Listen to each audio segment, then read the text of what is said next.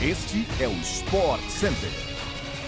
Um bom dia para você, fã do esporte! Chegamos com mais um podcast do SportsCenter que vai ao ar de segunda a sexta-feira, às 6 horas da manhã, além de uma edição extra às sextas à tarde. Eu sou Luciano Amaral e não se esqueça de seguir o nosso programa no seu tocador preferido de podcasts.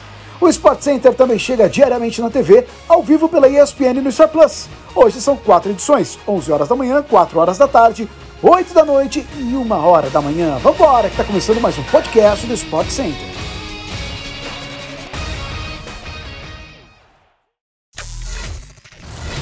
A tarde de Champions League foi muito animada nessa terça-feira. Os momentos nas ligas nacionais são distintos, mas nessa terça leva a melhor quem vive a pior fase. Jogando em casa, a Inter de Milão venceu o Barcelona por 1-0 pela segunda rodada e assumiu a vice-liderança do grupo C da competição. Em jogo polêmico, Çalhanoğlu fez o gol do jogo aos 46 minutos do primeiro tempo. Os espanhóis pressionaram, tiveram gol anulado, mas poucas chances reais criaram para igualar o placar.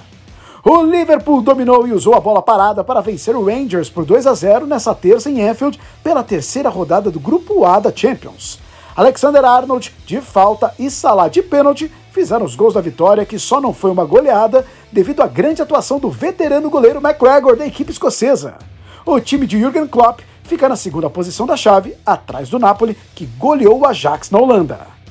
O Bayern de Munique não encontrou dificuldade para aplicar uma goleada por 5-0 em cima do Victoria Pilsen nessa terça-feira pela terceira rodada do grupo C da Champions League.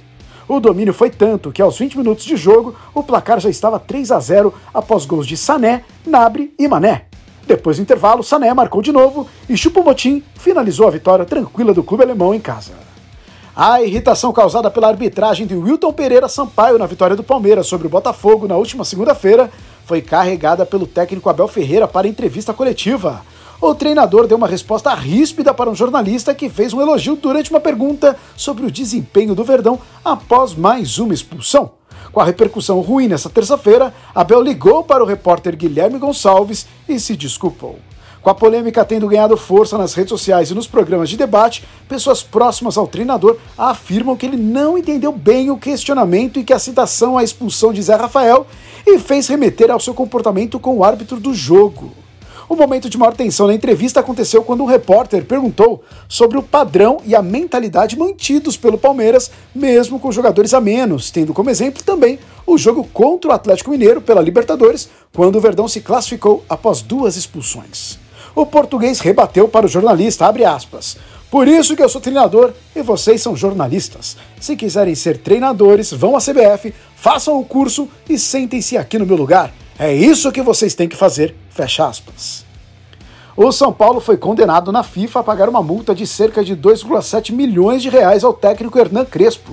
Segundo o documento do processo, o clube deve pagar Crespo por remunerações pendentes e quebra de contrato sem justa causa.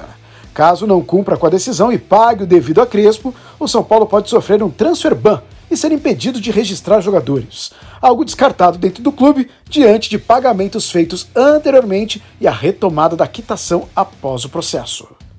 A FIFA diz também no documento que não há provas de que o São Paulo pagou parcelas vencidas de direitos de imagem entre junho e outubro de 2021, o que gerou uma dívida de $150 mil de multa ou R$772 mil na cotação dessa terça.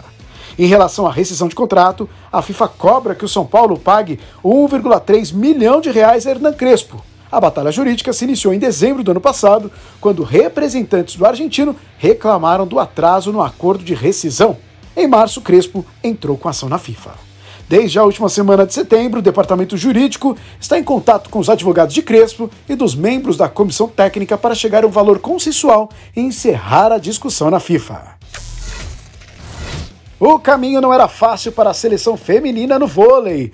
Do outro lado, Paola Egonu exigiu um jogo no limite, mas ao encarar a maior favorita ao título, o Brasil não se assustou. Em um duelo tenso do início ao fim, a seleção se impôs na marra e pelas mãos de Gabi em Roterdã. Em 3 sets a 2, parciais de 25-20, 22-25, 22-25, 25-21 e 17-15, a capitã marcou 30 pontos e liderou o time de José Roberto Guimarães a uma vitória de peso sobre a Itália, invicta até essa terça-feira. A seleção volta à quadra nessa quinta e o Brasil enfrenta Porto Rico, seu segundo rival, nessa segunda fase, às 11 horas da manhã. E assim chegamos ao fim de mais um podcast do SportsCenter. Voltamos amanhã, às 6 horas da manhã, no seu agregador favorito de podcasts. Eu me despeço aqui, mas a gente se vê em breve, fã de esportes. Até a próxima!